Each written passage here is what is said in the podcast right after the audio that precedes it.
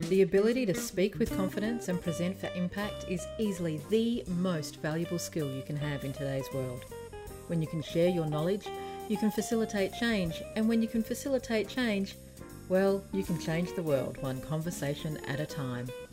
But most people think they can't speak articulately, confidently, or with impact.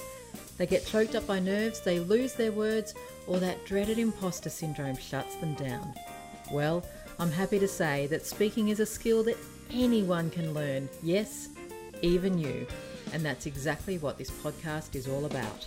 My name is Kat Matson, and welcome to Speaking with Confidence.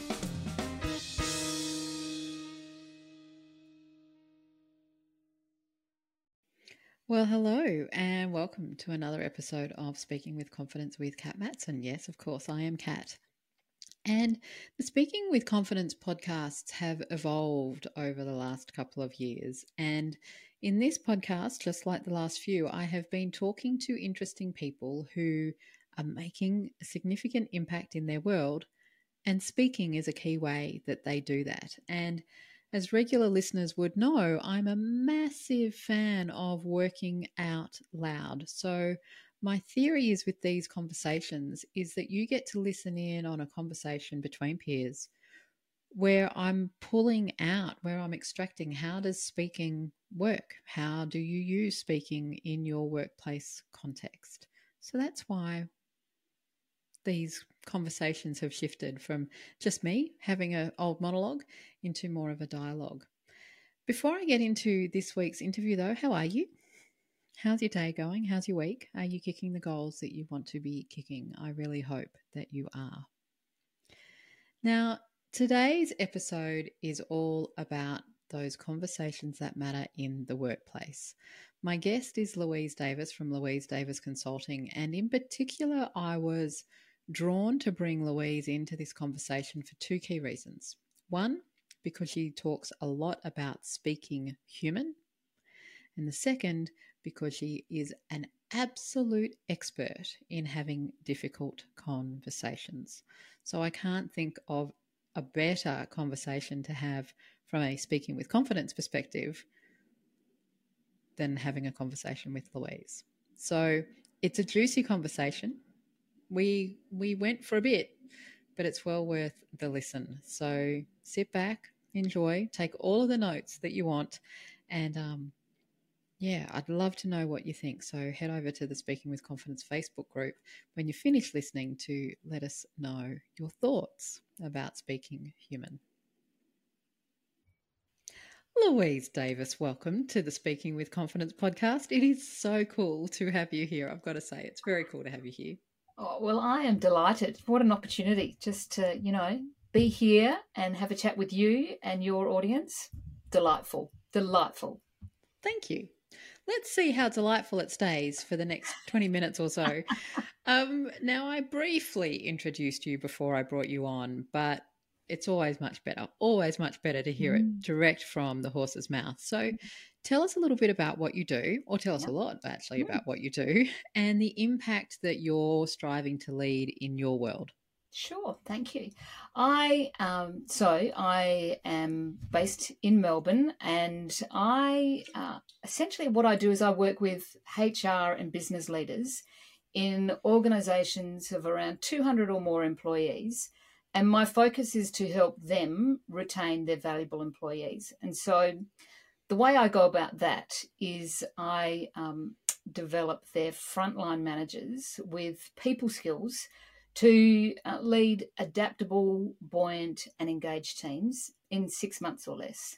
And uh, effectively, I do that through my um, frontline manager to leader program and my mastering difficult conversations workshop. So that's that's sort of it in a nutshell. Um, and I think if you know you you ask the question, what's the impact that I'm that I'm looking to make. And I think if I was to sort of zone in on what I've shared, it's really how to help leaders uh, humanize the conversations that they have with their teams. Just mm. you know, like let's just do that a bit more often. That's that's the impact. Yeah. I'm going to come back to humanize the conversations, but before I do that, I want to Mm. unpick a very, very specific word that I heard you use there around buoyant teams. That Mm. is juicy as. Mm. Tell me more. What what does buoyant mean, and why is buoyant so important in team Yeah. development? Yeah, well, you know, in actual fact, that word sort of uh, sort of came to me during uh, uh, just post COVID, actually, and I was um, working with a client, and he had his regional managers coming together for the first time out of uh, out of COVID, out of two years here in Melbourne, and they were just feeling incredibly flat and grounded, and uh, not grounded, but you know, like Mm. just like Flattened. deflated, you know, and it's like, and you know, the thing around being deflated and and looking in terms of, and he, and he really didn't want to go down the sort of, I want them to be resilient because it had just been overcooked at the time, you know, so, uh, and you know, just a bit like pivoting. Everyone was pivoting and being resilient, and I was like, so that's where the word buoyant sort of it just it was something that I uh, resonated with, and Mm. it was really around how do you have that sense of um, uh, you know your head above the water and being able to sort of move in a direction as well, and you know so that as a leader you're taking people with you as well because they're looking for that um, that uplift, that moving along. So that's buoyant. Buoyant is yeah, that's it works for me. Yeah, it's it's such a powerful word word because I I get such a I get the sense of all of what you just said when you Mm. say that word, and I I love that it was in deflection of the Mm. word resilient. I Mm. some I did a I did a health assessment yesterday actually as part of my health fund. You know, you earn more Yeah. points the more quizzes you fill out. And because I answered a four out of a five on one question, it said, "Oh, you need to work on re- your resilience." And I'm like, "No, no, I don't. Thank you." Yeah, yeah. I, I mean, I get resilience, and I think you know, I, I, I understand. One of the things that um, I get a little sort of bothered by be- is that it's often used in that context of bouncing back, and and you, you, you, you can't bounce back. you can only bounce forward, uh, and so that's. I've, I'm kinda I've like- I- actually I- never thought of that. I, I get That's a little so bit literal. I get literal on that sort of stuff, and it's like you, you, you know, I, I can't go back to how things were. I've got to go. I've got to go forward. So, how am I going to take myself forward in that sense? Yes. So, Gosh, I, I actually love that. Mm, I'm. Oh, I'm I'm I'm taking that. I'm Yeah, popping that in my yeah, pocket. I might use that yeah, somewhere else. I really like it. I know. I know. So now that we've played word games with the word buoyant and the word Mm. resilient, Mm, tell us more about this whole humanizing the conversation. And you know, because I saw on your LinkedIn profile that you talk Mm. about speaking mm, human. I'm always talking to my clients about being authentic and using their own voice and using their own words. But what do Mm. you mean when you talk about humanizing the conversation? Yeah. So there's a couple of th- things that sort of have pulled me into that um, that piece around speaking human, and, and I talk about it in terms of having a speaking human strategy in in leadership.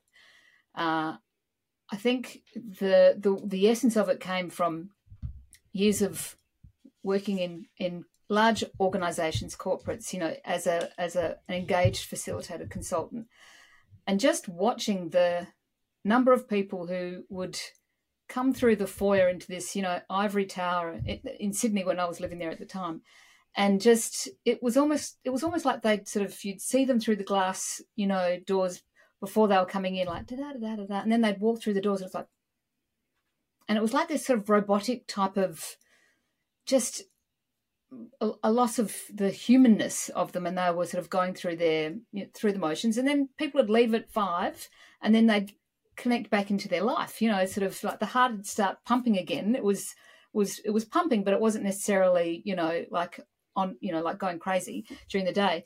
And and when I was working with uh, leaders in in these training programs, it was there was this sort of resistance around how they would connect with their teams, and I'm like.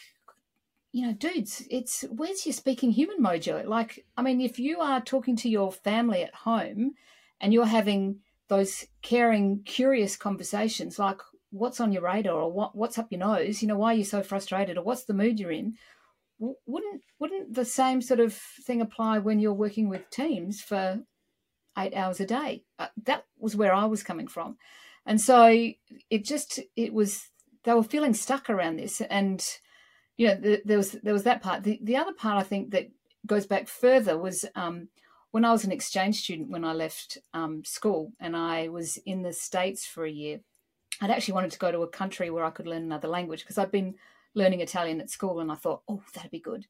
Anyway, I ended up in the US. Uh, so where they don't speak much Italian.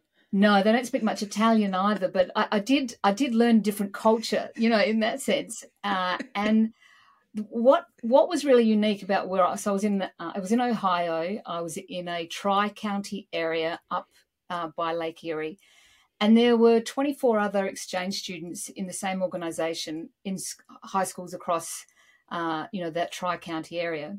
And we would come together. Um, there were four times that we came together over the year. And I can remember the first one thinking, oh, it's a bit weird. We're, you know, all together, language barriers, you know, all that sort of stuff, uh, not really connecting. But as the year went on, we, there was like this connection because we were all different cultures, different religious backgrounds, cultural, all that sort of stuff. But the human aspect was consistent, where we went through the homesickness, the awkwardness, the language stuff, and just the cohort that we became, uh, and still continue to keep in contact decades later, was one that sort of went, you know what, we're all different, but actually we're all the same. And that's where the human part comes in. Um, and so that sort of was, um, you know, those two key things were in there, and, and that's where the the strategy around speaking human comes uh, in. And the way I talk about it with leaders is it's around if you know because people go, I don't have time to lead, and I kind of go, yeah, you know, I get everyone's time poor, but it also is code for me around that they don't necessarily know how to lead, mm-hmm. um, and that, and particularly frontline, you know, managers, leaders are often they get the least amount of development more than you know like uh, from a general manager executive level where there's more funds. And so that's where i've got um, human is actually an acronym for five behaviors that i invite um, managers to take on board if they choose you know so that's um, that's that's where it's coming from so how would you feel about sharing that? I, would be I'd, I'd, be happy to share the acronym. Oh, please, um, please. Because I just think you know this whole thing around humanizing conversations, but being human in your leadership as well. Uh, and so um, H is uh, what. So effectively, what I say is what your to leaders, what your managers, or what sorry, what your people are looking for, are effectively these five things but equally it's uh, what all of us are wanting in in our work and in our lives.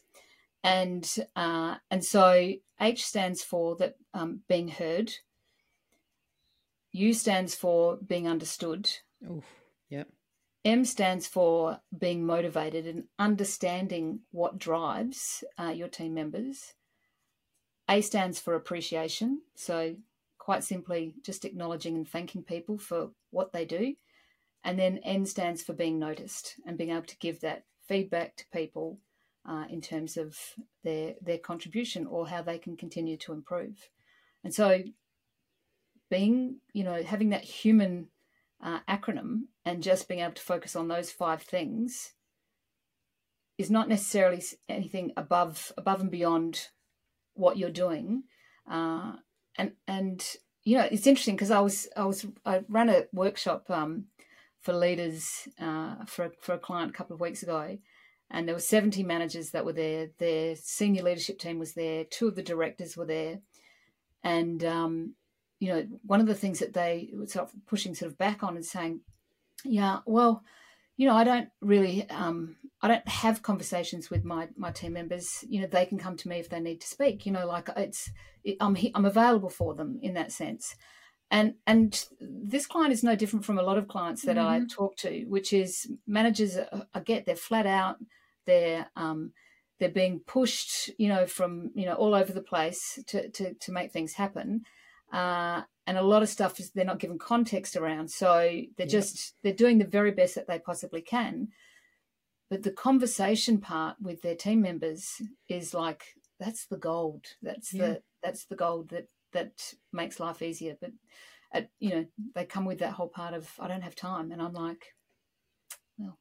I- and I love that human Mm. acronym because it actually makes it really easy to have the time because you Yeah. realize that if that's what it is, like if you using that acronym, if you can Mm. just speak human, if you Mm. can have your team be heard, be understood, be motivated, be appreciated, and be noticed over the course, like those conversations can be five minutes. That that's not a bit that they're not big conversations. That's Yeah. not a big sit down with every one of your team every week.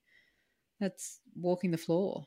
Yeah, That's that's picking up the phone. I don't have to make time for that. It's just that is part of my time. You know, in my Yeah. conversations. Yeah, yeah. That's so cool. Anyway, that's what juices me. I get excited about that. So I can know, tell. I love yeah, that. yeah. Tell me, um, before I move into difficult conversations, which is Mm. obviously another one of your um, strong suits, why you talked about that notion of you know people kind of dance up to the glass doors being human, being themselves, and then they walk through and all of a sudden they're in corporate land. yeah. What, what what is it about that? Why do we do that? Why do we feel like we have to leave our personalities at the door still? Like, Yeah, I, I don't know. I mean, I, and maybe I'm being a little unfair at one level because there there are people who love the work that they do, and I and I totally get that. But then you you know you hear people kind of go, oh, I've got to, I've got to go in, you know, um, and and part of that has changed naturally with COVID, where there's Mm. more hybrid stuff that happens. Um, I, I just I think for me it's around you know in answer to your question, the why is around that sense of purpose. So why why why am I going? What am I doing? What am I getting out of this? Uh, am I just going through the rounds? You know, so it keeps coming back to um, the conversations that that managers have with their team members. Um, and this was used to this was used to you know make me um, giggle a little bit. Uh, so during the the COVID, I can't remember during COVID, but it was where there was that whole period of right, people are leaving. We need to have stay conversations, and and and I thought, great, you know, but why?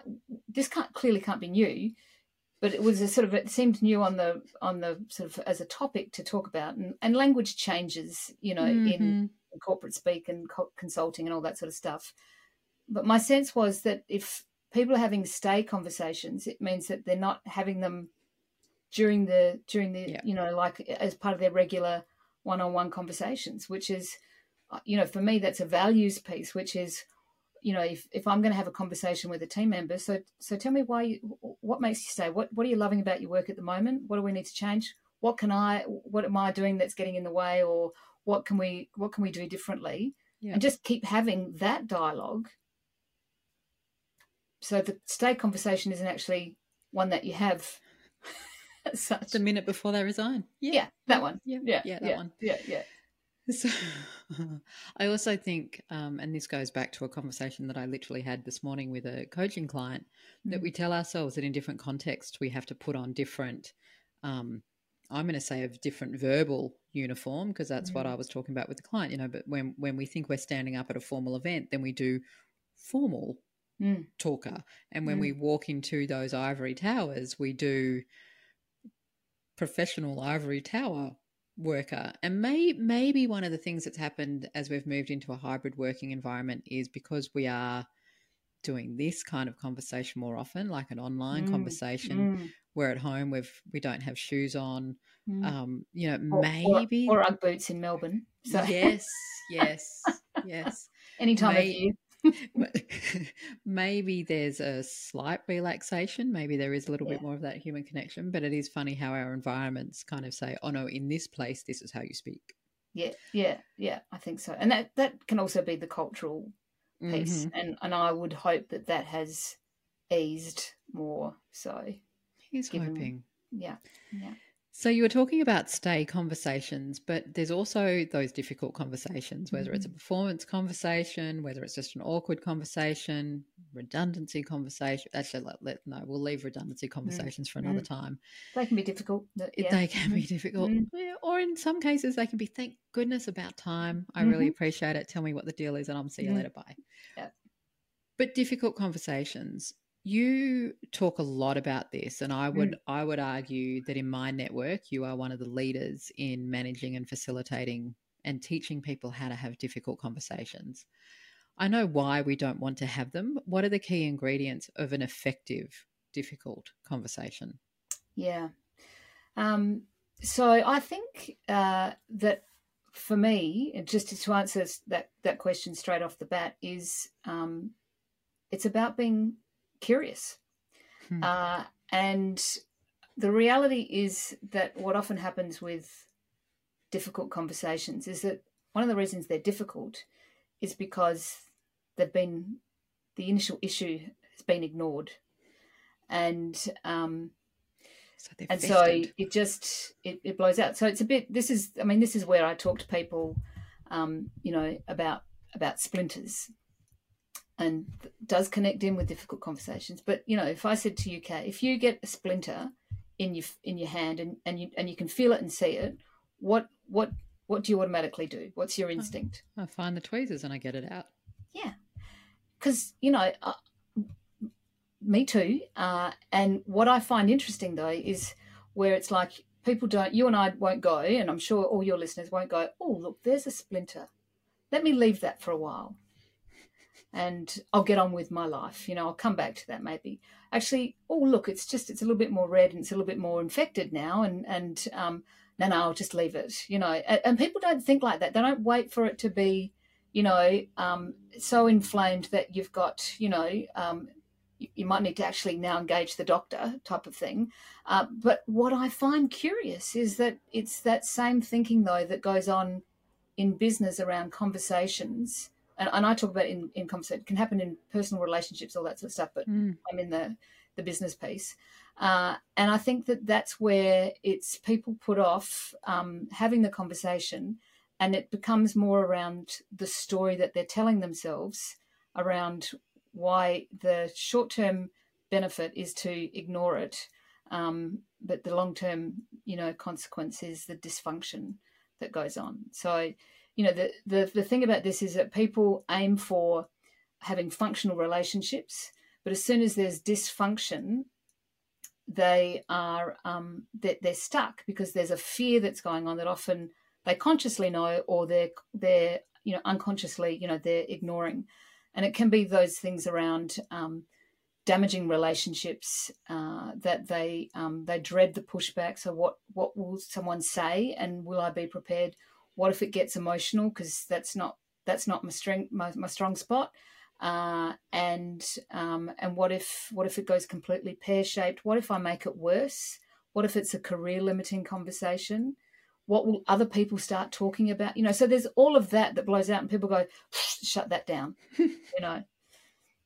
And yep. and you know the the thing about it is is that um, and here's the interesting thing around the difficult conversation. So the more I sort of went into it, and the reason why it became more of a an uh, an, an area of interest for me is that in all the leadership topics that I facilitate, and I work with managers, and they would the number one request was always around how do I do how do I do a difficult conversation? And I'm like, well, hang on, let's get some of the foundations down first because if you've got the foundations, then you won't have them. But they're like, no, no, no, give me the, and I'm like, okay, all right, you know, let's let's do that. So it sort of work it in reverse. Mm-hmm. But the thing that comes out of that, which has been interesting statistics, um, is that, and this comes through a US company called Vital Smarts, and um, and their research was that um, up to seventy percent of people in the workplace are avoiding having difficult conversations because of their fear of confrontation. Seventy percent. Seventy percent. Yeah. Now the flip side is that in order for a team to be functional, for a business to be functional, then debate and robust disagreement and all that sort of stuff is essential. But it's it would then suggest that you know teams and businesses are limping along because mm-hmm. their majority of people are avoiding the conversation. And in fact, um, just recently, uh, DDI did some research around frontline um, leader development and they said that the number one weakness, according to senior leaders, is frontline managers who are who just they don't know how to do difficult conversations. And when you've got frontline managers who represent over 50% of management in an organization and look after 80% of, of employees, and it's not getting yeah, addressed. That's not great. Yeah. So, hence my interest.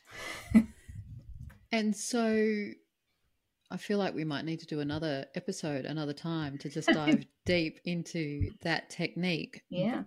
So, rather than going into the technique, what would Mm. be the one thing that a person who is avoiding a difficult conversation, what would you like? How would you like them to think differently Yeah. about that conversation? So, so what I would suggest is that people are often thinking about one conversation that they're having. So they're thinking about the conversation that they need to have with a team member or a peer or their manager. But the reality is that there are two conversations that are going on. And so what often happens is people are thinking about the external conversation, but they're not thinking about the internal conversation that they have got going on. And my invitation before people go into the external conversation is to stop and do a check in terms of what's the story you're telling yourself. And the story they're telling themselves is their story, but it's not necessarily the story. So it's just again that that piece which just gives people that pause Mm. before they go in all guns blazing uh, to go, hang on a minute, let me just do a check. And if I just have my perspective, but appreciate that there's another perspective, and I have that as my filter, my lens, then it can shift the quality of the conversation. Poof.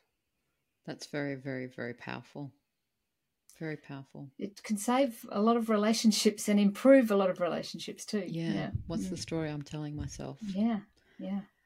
I'm aware of time, but I am going to ask you two more questions because um, this. You, I mean, you're you're obviously a masterful facilitator. You've been doing this for years, and for those listening, there is a big distinction in my world between um, a stand and deliver trainer and a facilitator. And it's very clear to me that Louise is a facilitator. She moves audiences from where they are now to where she wants them to be. Mm. And this question came up the other day in my in one of my Ask Me Anything calls in the cohort around how do you gauge, how do you assess where your audience might be at so you can meet them there and then take them on the journey. And the example that was given was um, you know this gentleman who was asking me the question was has seen Allan Pease the body Mhm. language expert Mhm. many many many times and so i downloaded all of the things that i know about um, calibrating and figuring out people's learning styles and all that kind of jazz but as a master facilitator louise how do you do it how do you figure out where your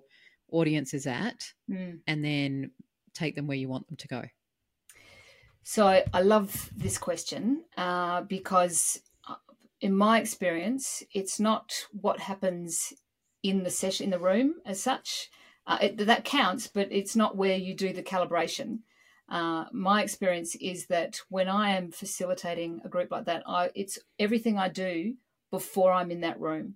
So it's the research, it's the diagnosis, it's the conversations that I have before I do um, that so I want to understand what are the pain points, why why now, what's the issue, to to uncover like what's sitting below, Mm-hmm. um, and also to understand the world. What are the what are the pain points that that audience is going through?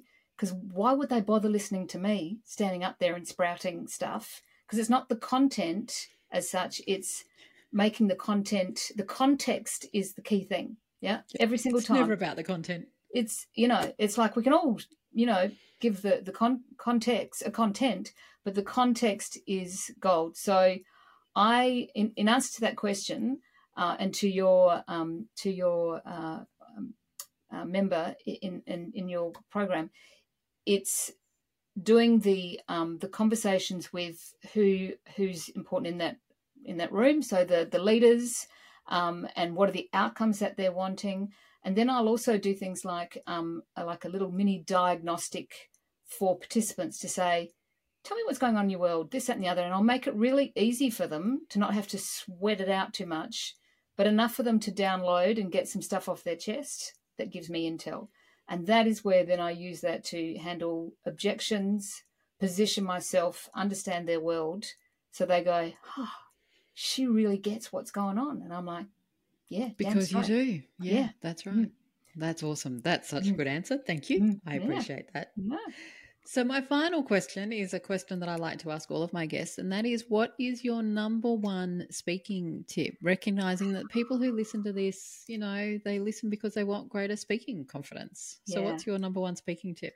So I'm going to share something that uh, that I was um, that was given to me by a really good uh, friend of mine, and she's an amazing facilitator. One of the things that I was challenged with for the longest time was this desire that I had to get it right. I had to sort of, you know, like absolutely execute, you know, and be like perfect in what I was facilitating. I don't know anybody like that. No, no, no, no. Uh, and one of the things that she shared with me was to make mistakes, like to make to to and to share stories about things that I had stuffed up, and uh, you know, and mistakes, and and this is the human part coming through again, like you know, linking it back to that. And so my my speaking tip is to be um, to be flawsome, you know, in that sense which is show your flaws show that you you know you make make mistakes maybe you've you know like I, in, depending on my audience i'll say look i i know where you're at because i've i've been where you are but here i am now and it's only because i've made these mistakes. And i and i and i will stuff up on purpose to show them and go say oh i stuffed that up. And they go and they laugh and they go oh you know she's normal. And so that becomes more relatable. And that's what connects in that in that part. I, I get that there are i mean i've seen amazing people as you have as well who are incredibly polished they're finessed they're performers that they it's just it's like wow you know. Um, and that's great. I think it depends on what the, the speaking context is but the more that you can show your humanness the more that you're relatable and people want to hear that. I love that. I actually did an episode recently um, about the distinctions between pitcher, performer, and presenter, Mhm. and it was that that notion of I'd watched a performer really do a masterful job, Mm, but they were an entertainer. They Mhm. their job wasn't to connect. Their job wasn't to move. Their job was to get enough entertainment to make the sales at the end of the night, not Yeah. to shift a room over the course of a leadership conversation or out, you know, and there is a massive distinction. And yeah, I love that idea of being Mm. flawsome. I can be Mm. flawsome. Man, I'm flaw. I, I I, am. I, I am aiming to be a gold medal, medalist in being flawsome. That's that's my thing. I like it. All right. Well, we'll set up the competition so we can yeah, both yeah. stand on the dais of, Yeah. and be We can share it. yeah. Okay. Louise, thank you so much for joining me. It's been such a Oh. gorgeous conversation. Thank you. Loved it. Thank you. Thank you so much for having me. it's been my pleasure. I'll um, see you next time. yeah, for sure. How good was that? Oh my goodness. I really will have to get Louise back on to go deeper into her difficult conversations methodology. But I really want to pull out a couple of key points. That human acronym, GOLD, being heard, be understood, being motivated, being appreciated, and being noticed. Such a powerful acronym. And I mean, I'm I'm thinking about that just in the course of my subcontractors, of my community. It's not just about leadership. It's it's how do you just acknowledge the human? How do you speak human? How do you connect with the humans in your life? So that is such a beautiful acronym. The other thing that I really want to call out, of course, and regular listeners aren't going to be surprised by this, is that importance of the authenticity, the importance of not leaving the humanness at the door of whatever it is that you're walking into. In Louise's context, it's her clients who are walking into the Ivory Tower offices and leaving their humanness at the door. In mine, it's when you leave your humanness at the door before you speak, before you do a reel, before you deliver a presentation, before you go live. So, yeah, the importance of that authenticity. I'd love to know what you thought of this week's episode. I'd love to engage in a conversation around how do you speak human? How do you speak human with the people in your life? So head over to the Speaking with Confidence Facebook group. That's Speaking with Confidence with Kat Mattsson, exactly the same title as this podcast. Head over to the Facebook group and just start a new post. Let me know how do you speak human to the people in your world?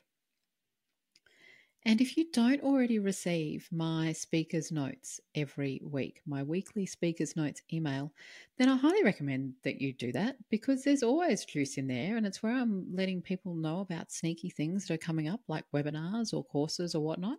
So just head over to impactfulpresenters.com and you will see the opportunity to get a copy of my ebook, How to Stop Rambling. Once you do that, then you are on the weekly speaker's notes email list. I hope you've enjoyed this episode and I hope you enjoy the rest of your day. And in the meantime, here's to confidence and here's to impact. I'll see you soon.